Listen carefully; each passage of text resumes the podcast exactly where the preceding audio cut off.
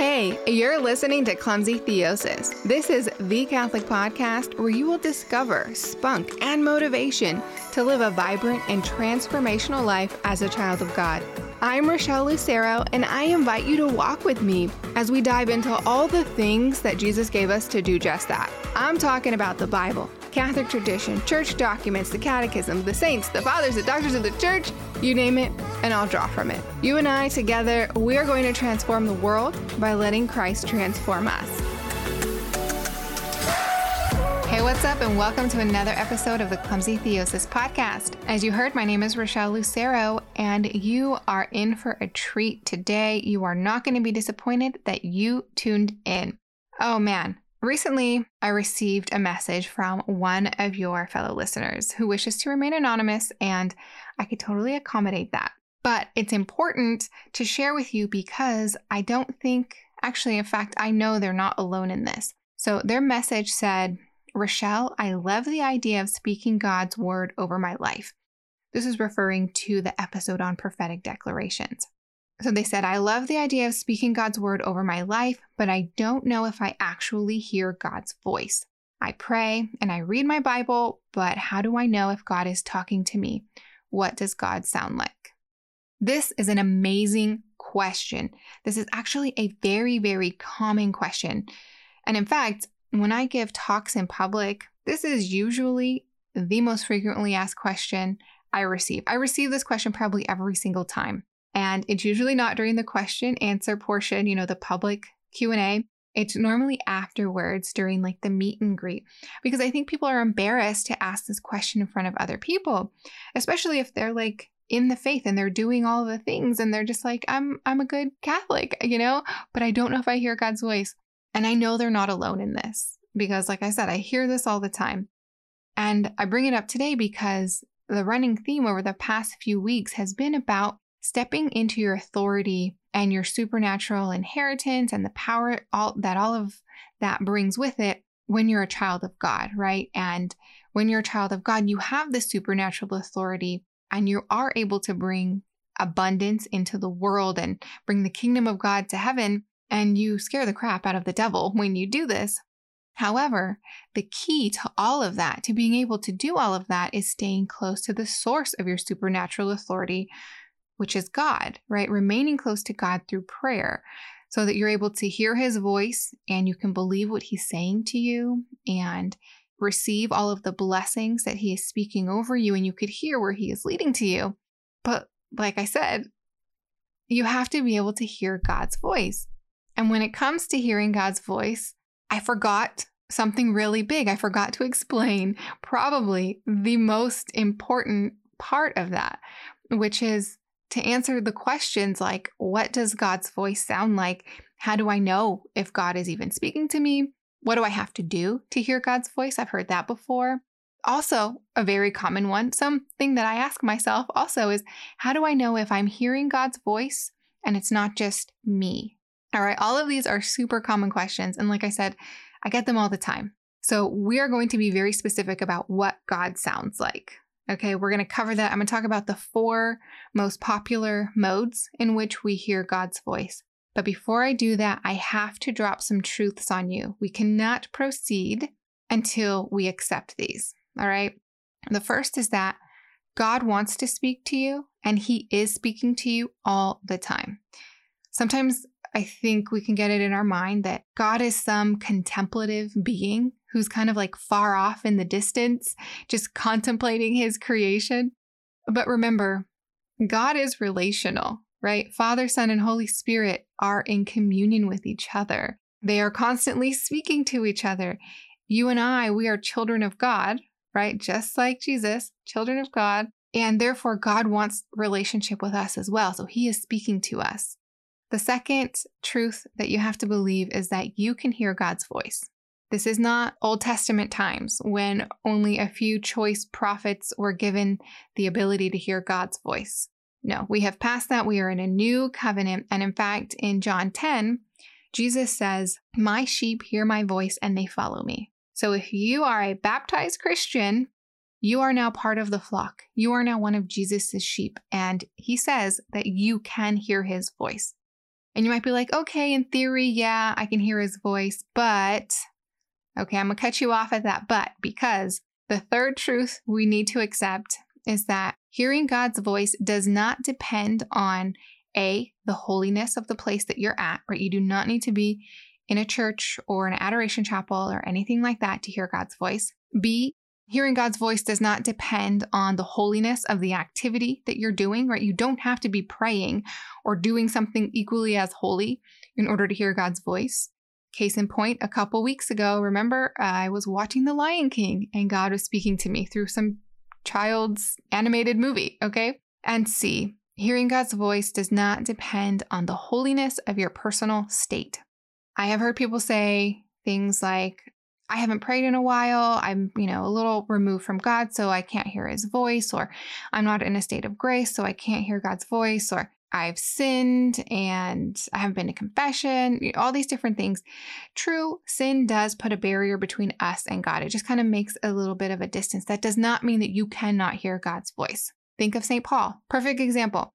St. Paul was in the height of his sin, persecuting Christians, right? When God knocked him off his horse on the road to Emmaus, or sorry, the road to Damascus, and uh, spoke to Paul very clearly and if I think about it right now, a lot of, you know, the really compelling conversion stories I've heard from people is that when they were in the height of their sin, they were so far removed from God, that's when they heard God call them the loudest. That's when God's voice was so obvious in their life. Okay, so no buts about hearing God's voice. You do not have to be in a holy place. You do not have to be doing a holy thing. And you do not technically even need to be in a state of holiness or a state of grace.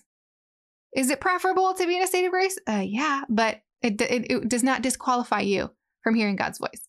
And the fourth truth we need to address is that God can speak in an infinite number of ways. Today, I'm only going to cover the four most common ways that we hear God's voice on a personal daily basis. But these are by far not the only ways that God speaks to us. Um, some people might also have this idea that God can only speak to us through like official means, things like sacred scripture, the traditions of the church, through the magisterium of the church. And yes, he definitely does speak to us. He reveals himself through these ways, these, you know, three official ways. But these are not the only ways that God speaks to us. God is infinite, and the ways that he is speaking are infinite as well. All right. So now that we've accepted these truths, we can move on to the juicy stuff. What does God sound like? Basically, Thomas Aquinas said that God communicates to us through our human faculties. So, what does that mean? God is going to meet you where you are, and you are finite and you are in a body. Okay, so in your finite bodily nature, God is speaking to you. God uses what you have in order to speak to you. Going from that, in no particular order, here are the four modes that you can hear God's voice on a daily basis. The first way we hear God's voice is through seeing. We see images in our imagination. So, through your imagination, God reveals images to you, moving images and stories that can begin to unfold and play out through your imagination. Now, sometimes you see images in your mind, and these are your own thoughts. Yes, that's how your brain works. But other times, God is moving within your imagination, and you can tell it's God and not you when you are no longer guiding those thoughts in your imagination. You're no longer guiding the pictures or the images that are revealing themselves in your mind or the way that the story is playing out. It's no longer you in control. And in John 5, Jesus says that the Son can do nothing for himself, but only what he sees or perceives, depending on your translation, the Father doing. In the person of Jesus, God is speaking to him through mental images. Just like the Father speaks to Jesus through mental images, he does the same thing for you. So you can see and you can perceive things in your mind. Now, this mental imaging that I'm talking about in your imagination, it's nothing new. I didn't just make this up. This is really old. Obviously, we see God the Father doing it through the person of Jesus. We also see it in Ignatian spirituality. This is also where we get Lectio Divina, you know, using images in your mind, using your imagination, and even uh, St. Teresa of Avila was a champion of imaging prayer. She used to have her her nuns do this. They would sit and have time of imaging prayer that she would guide them through. And then at some point, God would start to take over in the imagination. All right, so that's the first. Second, the voice of God can come to us through hearing. Now, I'm not referring to some great booming external voice, you know, like, hello, Rochelle, this is God. No, I'm talking about the inner voice in your mind. Now, it is okay to hear voices in your mind when those voices are God's voices, okay? This is what Aquinas refers to as vox mentis, the inner voice of the mind, vox mentis. So, what does God sound like when He is using your vox mentis? The best way to hear God's voice when He is using your inner voice is to close your eyes, silence your thoughts, and then say in your mind, say to yourself your first name, your middle name, and your last name. And then listen to what that sounds like. That's the sound of your inner voice. And sometimes God's voice sounds exactly like your voice, like your vox mentis, as Aquinas would put it. That means that you and I need to pay attention to what we hear in our minds. We need to get in the habit of pausing and discerning was that me? right? Like, was that me speaking or was that God speaking? Because I know I speak in my mind a lot. Sometimes the things I speak in my mind come out of my mouth, and they shouldn't do that. But I am one of those people that speaks a lot in my own mind. And so I have gotten in a habit of pausing and discerning wait, was that me or was that God? And if I'm not even sure, I'll ask God, was that you? Was that me? And I will know if it was me or if it was God, you know, after a little bit of practice. And again, this is nothing new. In John chapter 8, Jesus says, I'm telling you what I have seen in the Father's presence, and you are doing what you have heard from the Father, right? So Jesus knows that his apostles are hearing the Father's voice, probably because he's able to hear the Father's voice in that inner voice of the mind. So don't write off or dismiss the inner thoughts that you hear cross through your brain because they could be God's voice. And I'm telling you, probably at least once a day, it is God's voice. Third, bodily feelings or senses that can come over you when God is speaking to your heart. Okay, so it's like all of a sudden some sensations or some feelings accompany God's voice. So, like when He is speaking to your heart, you know, He's communicating His love or His consolation or His truth in any way to your heart, your body will sense that. You know, sometimes you feel peace, or sometimes you feel tension release. Sometimes you feel heat or warmth. I know when I pray over people, I feel heat or warmth coming through my body at, in those times. And I know I feel peace a lot. Like I just feel like my body like physically changes a lot. And why why does God speak to us through the body? I think it's important to remember that God holds your body in high esteem. Your body is not a lesser value to him than any other part of you, right? God is not a Gnostic. He doesn't think your body is bad and your spirit is good. And so he's only going to speak to you through your spirit. No, he's going to speak to you through your body. Why do you think we believe in resurrection of the body? Because the body is important. So pay attention, uh, especially when you're praying to the bodily sensations that you're feeling. And sometimes you can even feel like tension or tightness and stuff when you're praying. And I've known in personal experience, it's because whatever is going on in my heart or in my mind at that time, it's something that I need to bring to God, right? He's not giving me that feeling. So, like, to make me feel bad, it's like he's just highlighting that this is not good and you can feel it in your body. So, bring it to me and let's talk about it or just surrender it to me or, you know, whatever the situation calls for. So, pay attention to your body. Four, knowing. Knowing is the last mode of experiencing God's voice that we're going to cover today. This is like a sudden input of information, right? In your intellect, you all of a sudden have information that you previously didn't have. And the best example that I've ever heard to explain this, because I've tried to talk to people about this just like personally, like, you know, to friends or whatever. And sometimes I feel like I sound a little crazy, but Encounter Ministries, they say that it's like having a mental download. And it is. It's like all of a sudden, like input of information you suddenly just know something and you don't know how you know it, but you just do.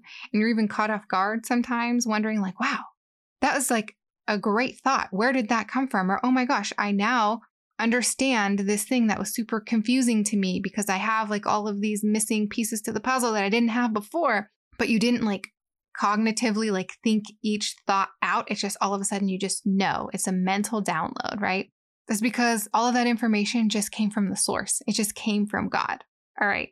So now you can see how God is speaking to you through your human faculties, right?